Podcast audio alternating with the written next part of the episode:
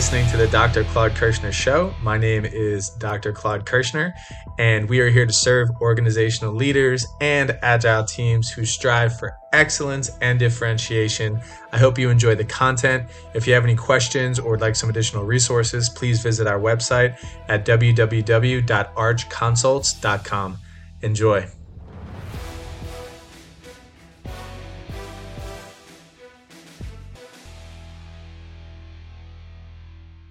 So again, operations is the t-shirts are being made, they're they're then being sold. We are then receiving cash from customers. That's cash flow from operation.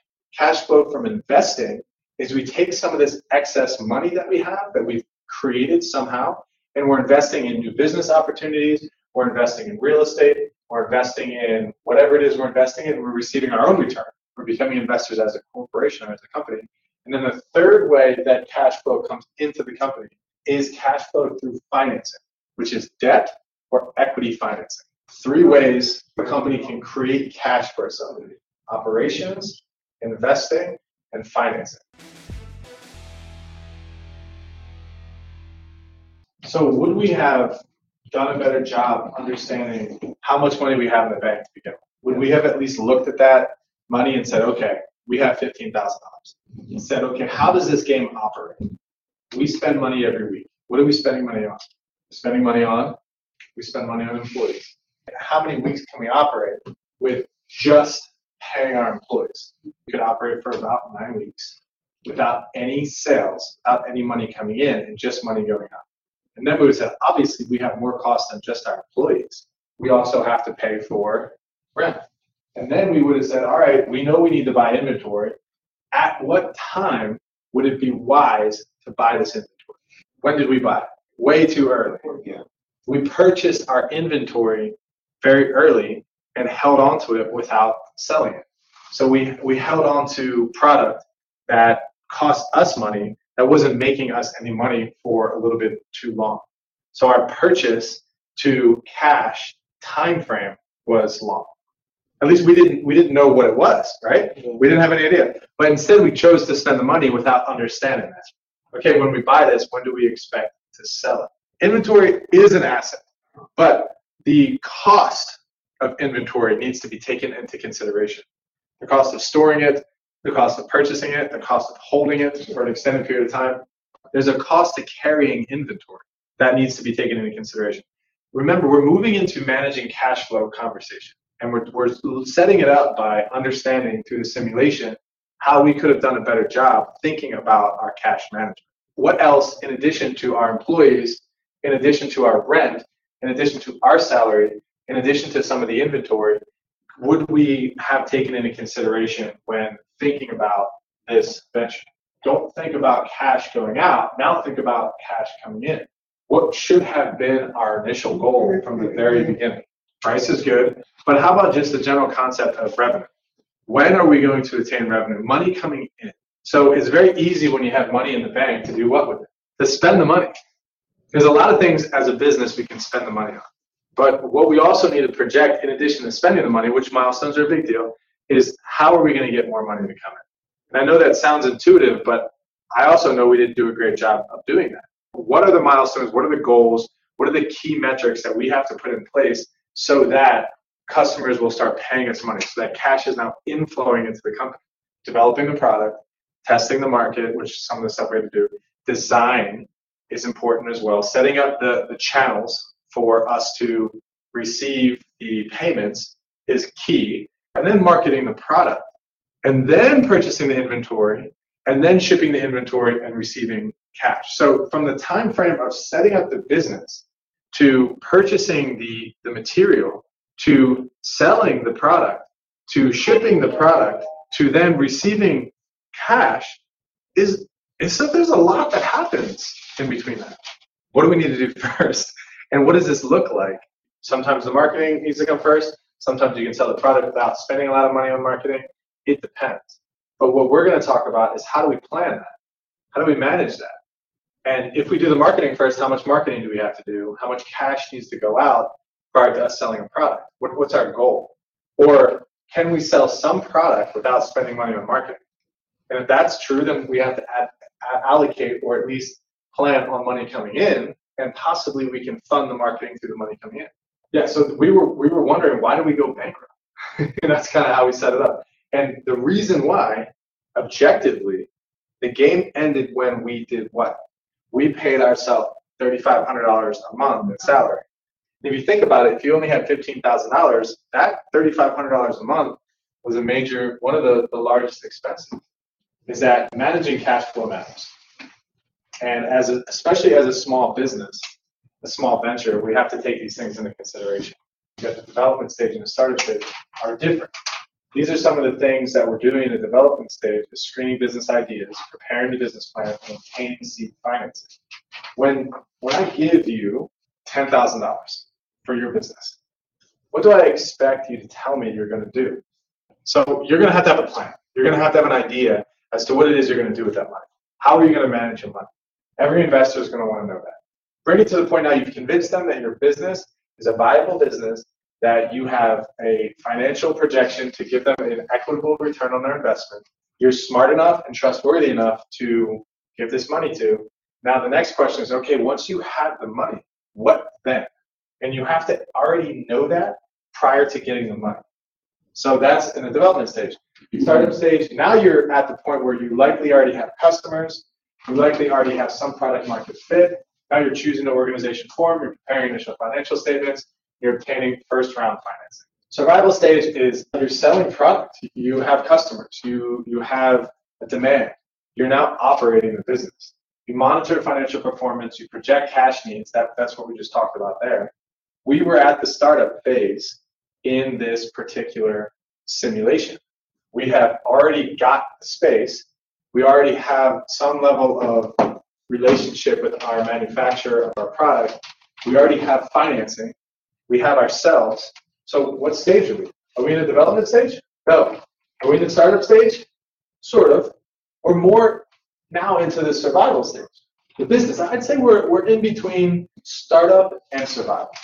But there has to be enough margin for it to be viable and sustainable and it depends on cash flow from what because we have cash flow from operations we have cash flow from investing and we have cash flow from financing yeah so eventually positive cash flow is needed. But some companies like uber not they're not generating cash but they're putting cash in different sources. And i mean they are actually eventually generating a ton of cash. But they're also raising money. They're also also, also selling shares.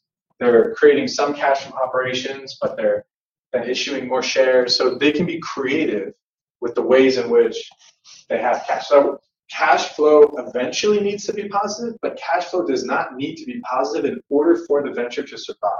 Eventually, it'll catch up on. And the point of somebody investing in your company is for you to eventually increase your cash flow, it to be positive, and for them to receive a return on their investment. So again, operations is the t-shirts are being made, they're there, they're then being sold. We are then receiving cash from customers. That's cash flow from operation. Cash flow from investing is we take some of this excess money that we have that we've created somehow, and we're investing in new business opportunities, we're investing in real estate, we're investing in whatever it is we're investing in, we're receiving our own return. We're becoming investors as a corporation or as a company. And then the third way that cash flow comes into the company is cash flow through financing, which is debt or equity financing. Three ways a company can create cash for itself operations, investing, and financing. Short term cash planning, sales schedules, purchase schedules, wage and commission schedules, cash budget. So, this is what we just did. Our cash planning tools are okay, how much do we expect to sell? How much, do, how much in inventory do we have to purchase?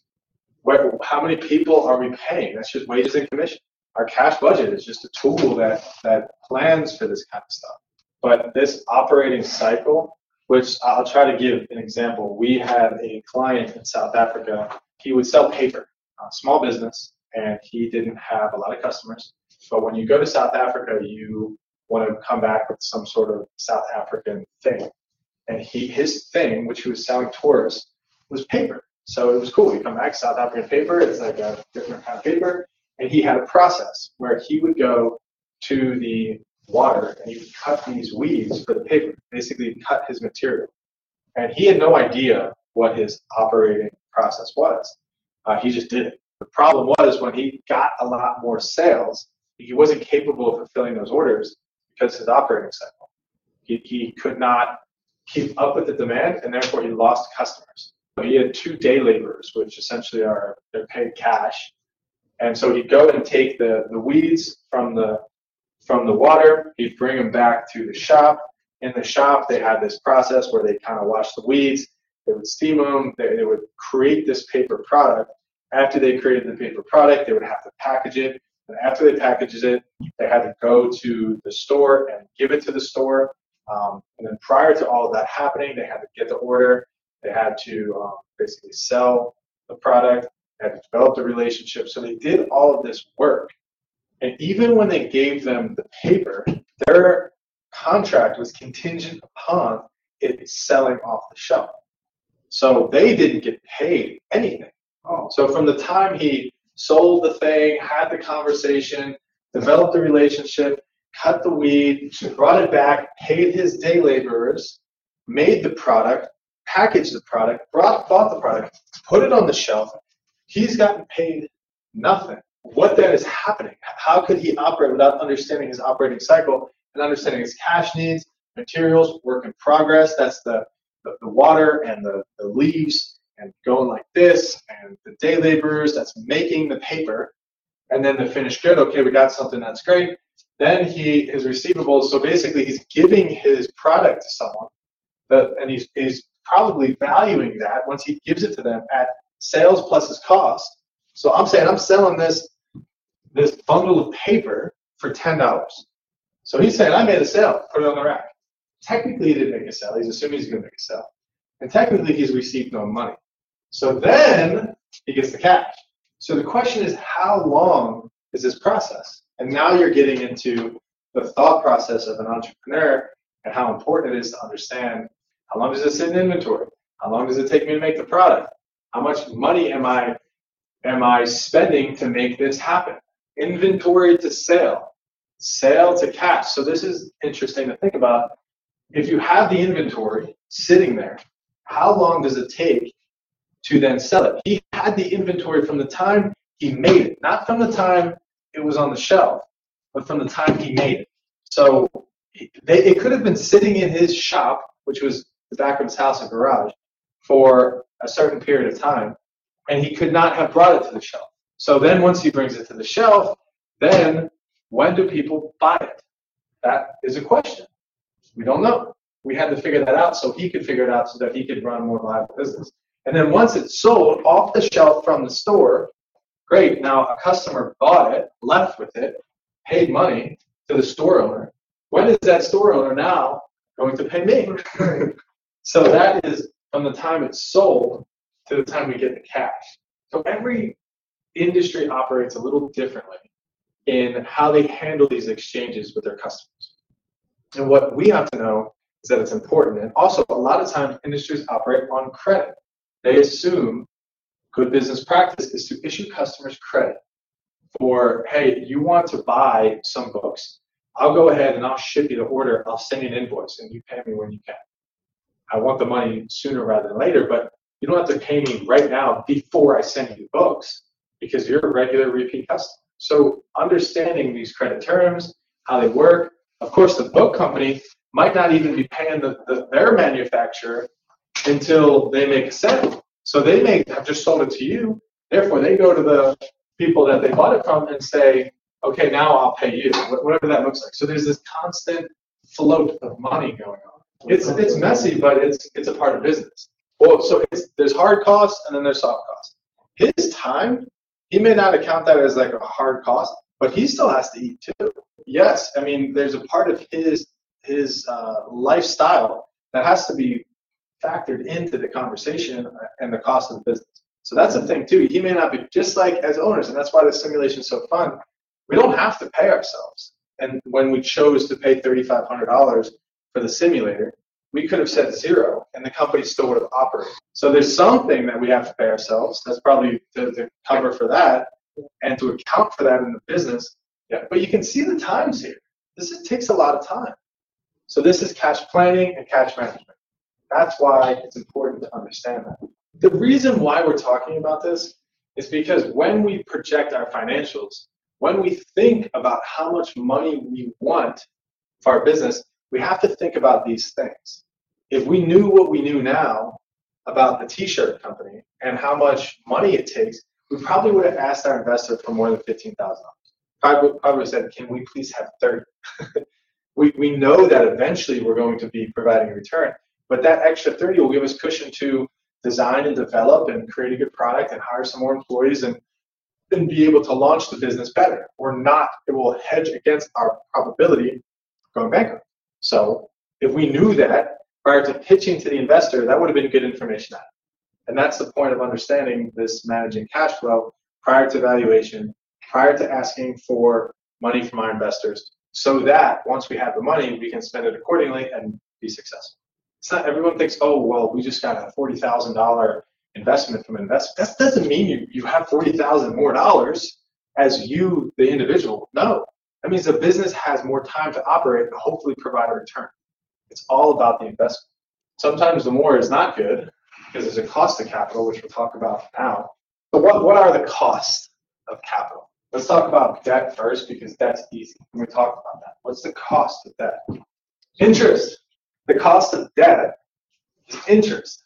What the banks do, and this is the whole conversation about interest rates, and we can get into that if you'd like, is the banks are investors of money.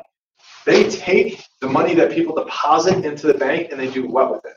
It's not like Scrooge McDuck, who's got this big vault with a bunch of money sitting. They're going to invest. They invest the money themselves. Banks are the biggest investors in bonds and U.S. Treasuries there are. It's unbelievable if they're if they're investing their money, they're hoping that they're making a return plus the interest they're paying them, which essentially to them is like a fee.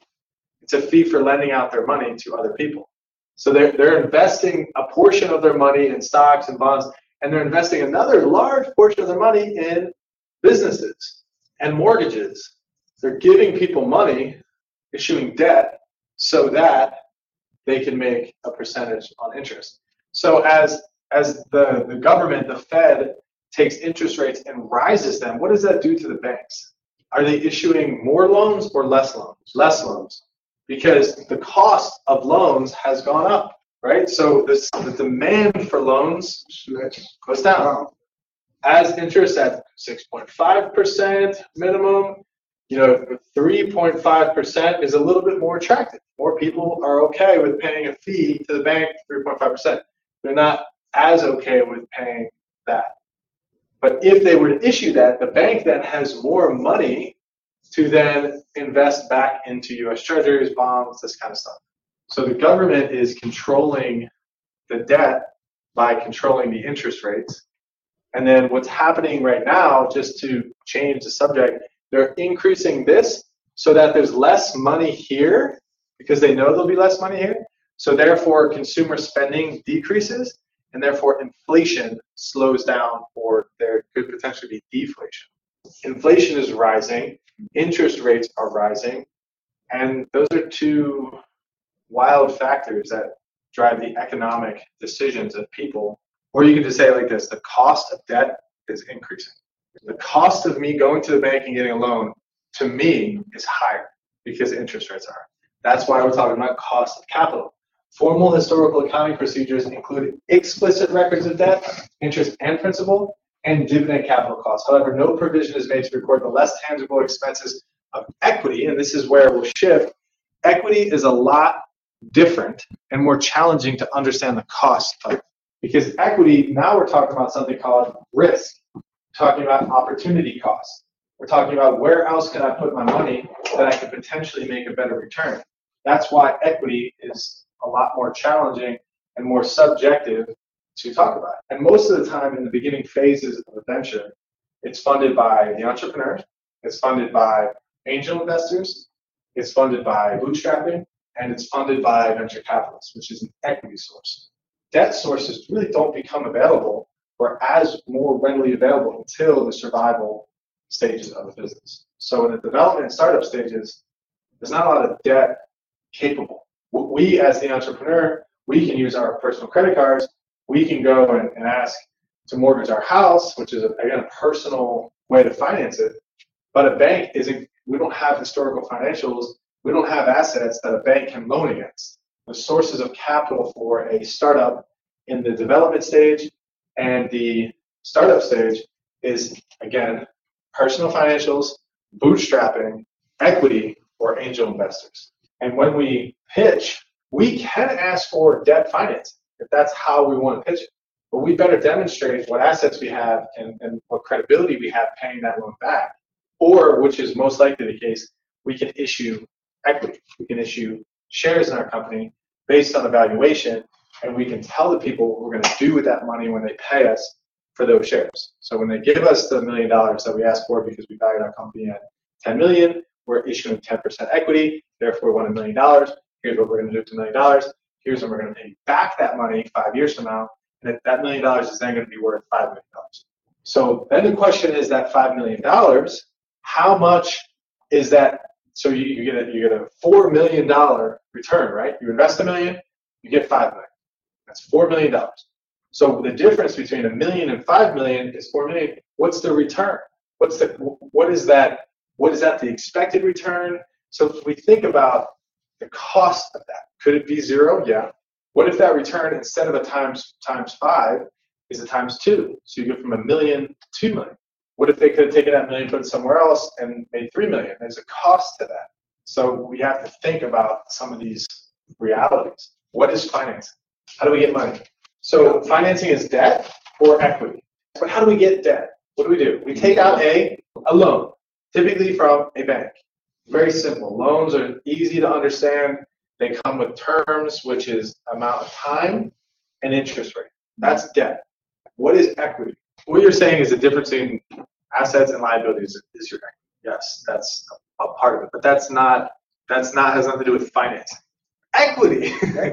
So when in, a, a guy is standing out there at Shark Tank mm-hmm. and they are saying, "We have this great product. We want your money." Okay. Then the people giving the money want equity. They want a piece of. They're not just giving the money away for free. So essentially, what the organization is doing is they're selling equity. They're selling a piece of their business for money and the people giving the money expect that money to be rented and given back in a return, a form of return. There's two ways, at least from financing cash flows. It's debt. You go to a bank, $100,000 loan, they give you $100,000, they expect you to pay it back over two years, however many dollars a month that is, it's a payment, like mortgage, like student loan, whatever it looks like. Then you have equity you're basically giving nothing other than a piece of paper and interest in future returns. Beginning phases of entrepreneurship, understanding equity is huge. But once you understand this, so now you're looking at it from the investor's perspective. Every entrepreneur needs to look at it from the venture's perspective. You have employees, you have small business owners, you have big business owners, and then you have investors. If you read the book Rich Dad Poor Dad, this is how they break it down being an employee is okay. Being a small business owner, you're likely going to be more wealthy, you have more opportunities. Being a big business owner, now you're playing big game. Becoming an investor means you're now buying portions of these other two. Thinking about it from an investor's perspective only makes you a better employee, a better small business owner, and a better big business owner. So now we're framing it from the lens of an investor. When I give you, as an investor, $100,000, I expect a portion of your company. When I give you $100,000, what do I expect you to have already done with your organization? Valued your company. You've estimated the amount that your company is worth. Because obviously, if I'm giving you $100,000, I'm telling you, and I say I want 10%, what am I telling you your company's worth? A million dollars. What if you think your company's worth $10 million, and I say I'll give you $100,000 for 10% of your company? So I'm telling you, I'll give you money. I think your company's worth one tenth of what you think it's worth. So going into the conversation, you better know what your company's worth. So prior to going and getting debt, prior to going and, and issuing equity, we as entrepreneurs need to do what? Create a value. How do we value our venture? Three ways you can value something. One is the estimated current value of future returns. In order to do that, we have to look at our returns. We have to project out what we think we're going to be making based on our research, based on product market fit, based on our sales price, based on our projected cost.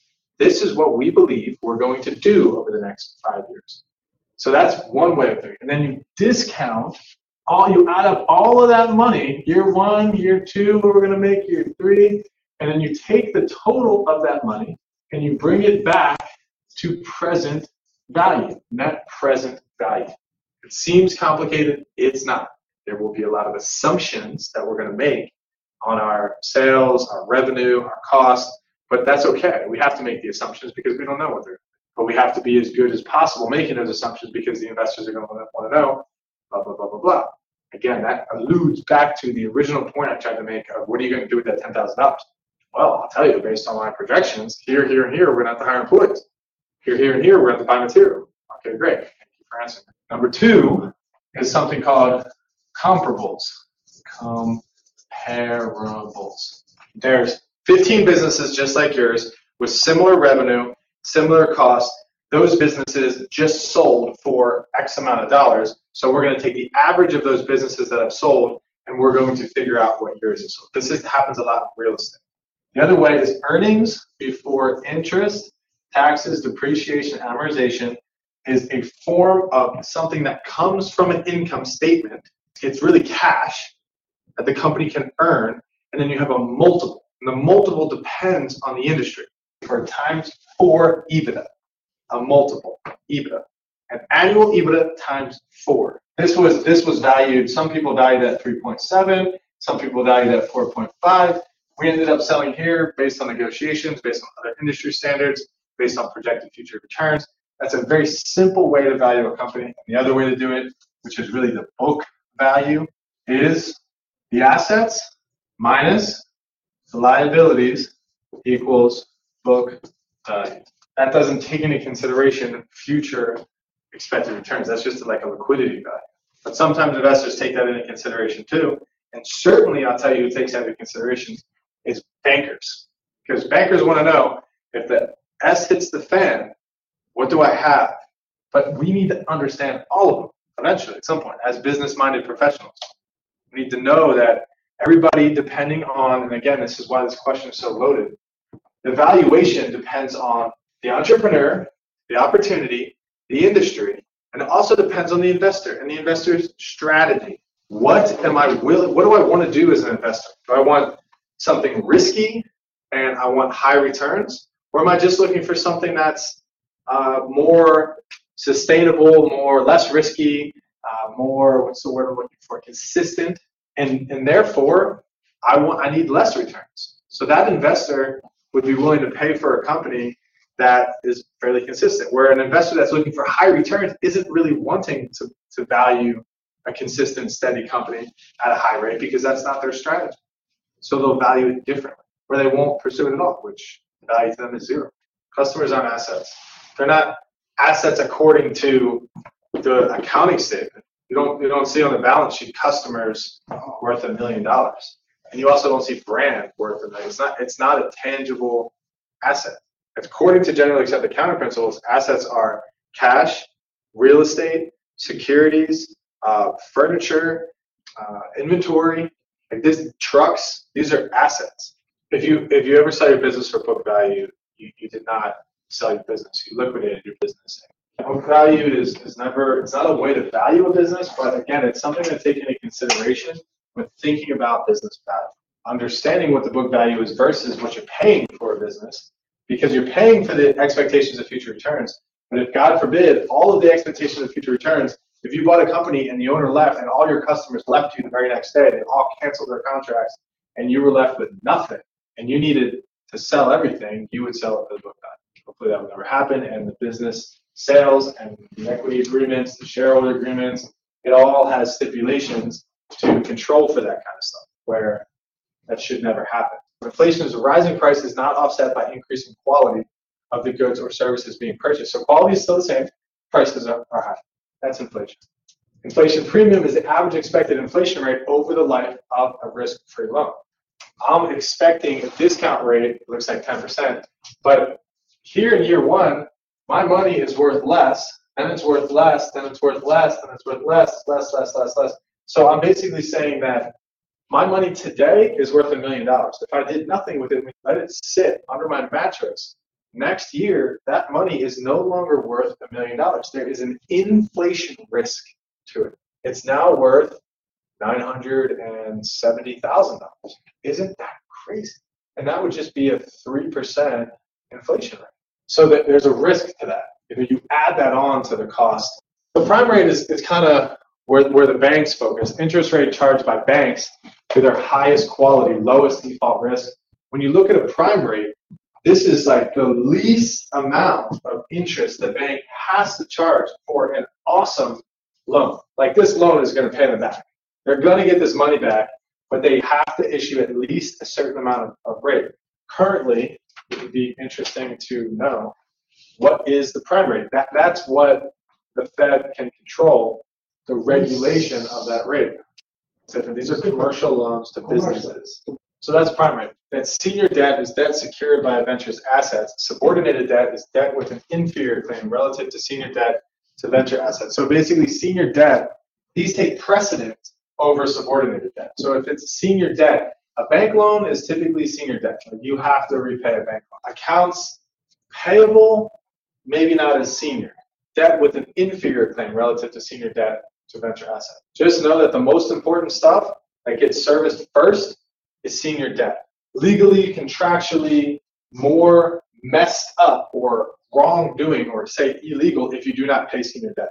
So real interest rate, how much interest am I paying? Then you have inflation expectation, a default risk, liquidity premium, and maturity premium. This 16% is basically what a person that's giving you the $100,000, this is like the minimum percent of return that they expect.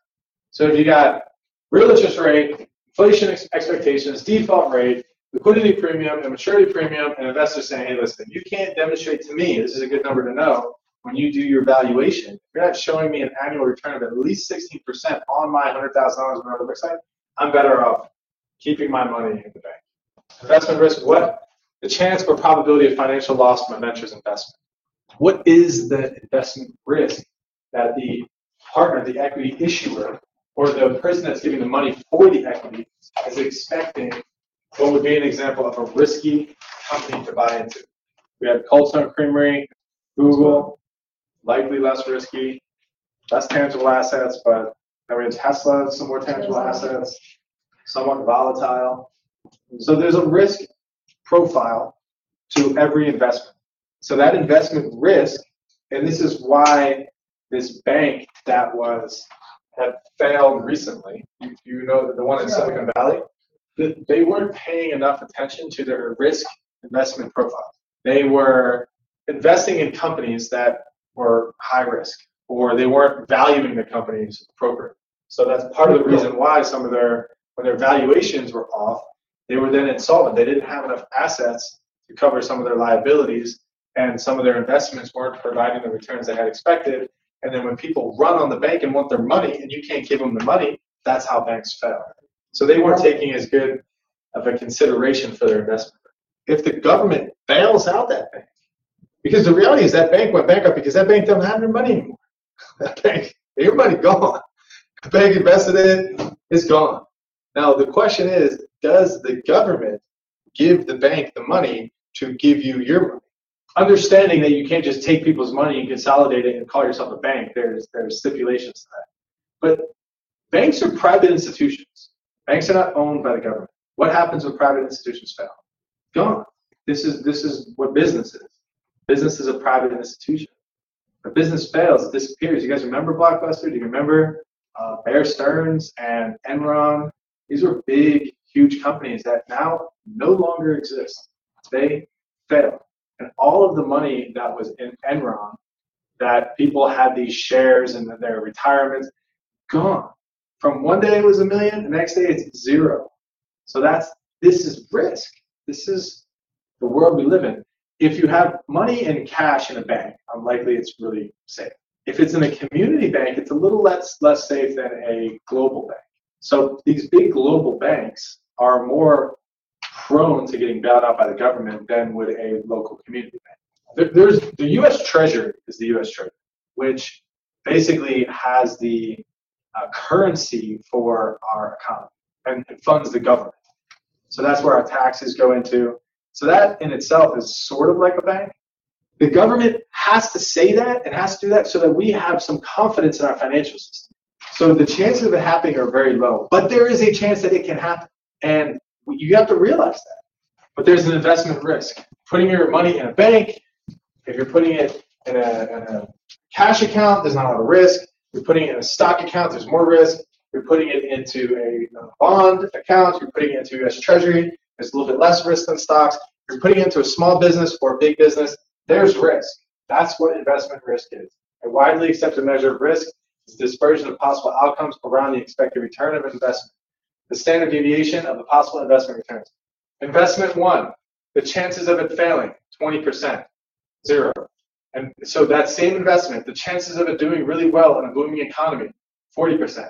The chances of it exceeding well above and beyond whatever is, what was it, 10%, 40%, then you have 50% here. So you take the expected returns, you take the expected risk of each one of those things happening, and then you develop a risk profile. Do you know that investors do that all the time, every day? Every single one of us in this room do the big data have risk profiles. That's how they come up with our interest rates at banks. And what do they? How do they develop our risk profiles? How we spent money in the past, how we paid back debt in the past, how much money we have expected into the future. They do a very similar thing that we're talking about right now. So let's say the possibility of a down economy is 20%. The possibility of an average economy is 30%. The possibility of a great economy is let's just say 50%. And then how is the business going to perform in a down economy? It's going to lose 10%. How is the business going to perform in an average economy? It's going to gain 20%. How is the business going to perform in a great economy? It's going to gain 30%. What are the expected returns on the business? 20%, negative 10, or 30%? Is there is there a, a possibility of these things happening? each one of these things. Do we know what the future is going to look like? No, so just based on this alone, it's 20 plus 30 is 50 minus 10. Our expected return is to be 40% divided by 3. What's 40% divided by 3? It's like 17%. That's the expected return. There's a weighted possibility of each one of these things happening. And we have to take that risk into consideration. So based on what we showed you earlier, 17% a good return. I mean, there's a chance we could make 30%, right? There's a chance we could lose 10, but is 17 a good return? No, answer is no. It's, it's minimal because we have real interest, we have inflation, we have default risk, which means we get nothing. If you guys wanted to invest in Cold Stone right now, how would you do that? You would have to figure it out. You'd have to make phone calls. You'd have to know somebody. You'd have to get in touch with a broker. You can't just take money, uh, $100, and go and invest it in Cold Stone Creamery it's a private equity market. You have to do a deal with somebody. Companies that really aren't interested in this would be like your local pizza shop, local restaurant. This would be a family business down the corner. Corporations whose stock is not publicly traded. There's no franchise opportunities, whatever that looks like. And then you got publicly traded stock investors. There's an exchange that I could go on with a hundred bucks and I can buy probably a, a thousand different companies right now, hundred bucks. Fidelity trading software, some platform, you can be a shareholder. So that's publicly traded versus closely held versus private equity investors. It's a lot of companies out there. You think that everyone's on the stock market. They're not. These are smaller companies run by families, entrepreneurs. They have control over it. They're not willing to relinquish control it's, it's when you release, when you sell a company or when you bring in partners, you lose a portion of control over the daily operations, over how the money's spent, over the different bank accounts, over information sharing. Like you have to share information with them. That's that's control. Information is power. That's a scary proposition if you go into partnership with the wrong people. So organized security exchange. If you if you have a big company and you issue shares, you have to register those shares with the SEC. But there is not just a it's not just an informal, hey man, handshake, we're good. There, there's like an official document that shows that you're a shareholder for legal purposes, and there's a some rules and regulations to that. So when these venture capitalists and other people, you know, give money to get shares, it's not just giving them a piece of paper that says IOU on it. There's a, a regulation to it. Market capitalization is really sort of the value of uh, an organization at a current or particular time. You'll see a lot of times easy for people to run these algorithms to understand what are these public companies worth? Why could they give a market cap on public companies? Because the information is being shared, because the information is publicly available. That's how they can give these market caps. So Google currently has a market cap of $1.316 trillion. All of their shares added up with all of the value of whatever share is $1.36 trillion versus, let's see, Apple, $2.54 trillion. So Apple's worth more than Google. They have, there's, the shares outstanding are equated to a higher market cap than Apple. Doesn't mean it's worth more, just means currently in the market, their current market cap. See what Nike's worth. Much less, $182 billion. This is the S&P 500. It's the 500 largest companies, which changes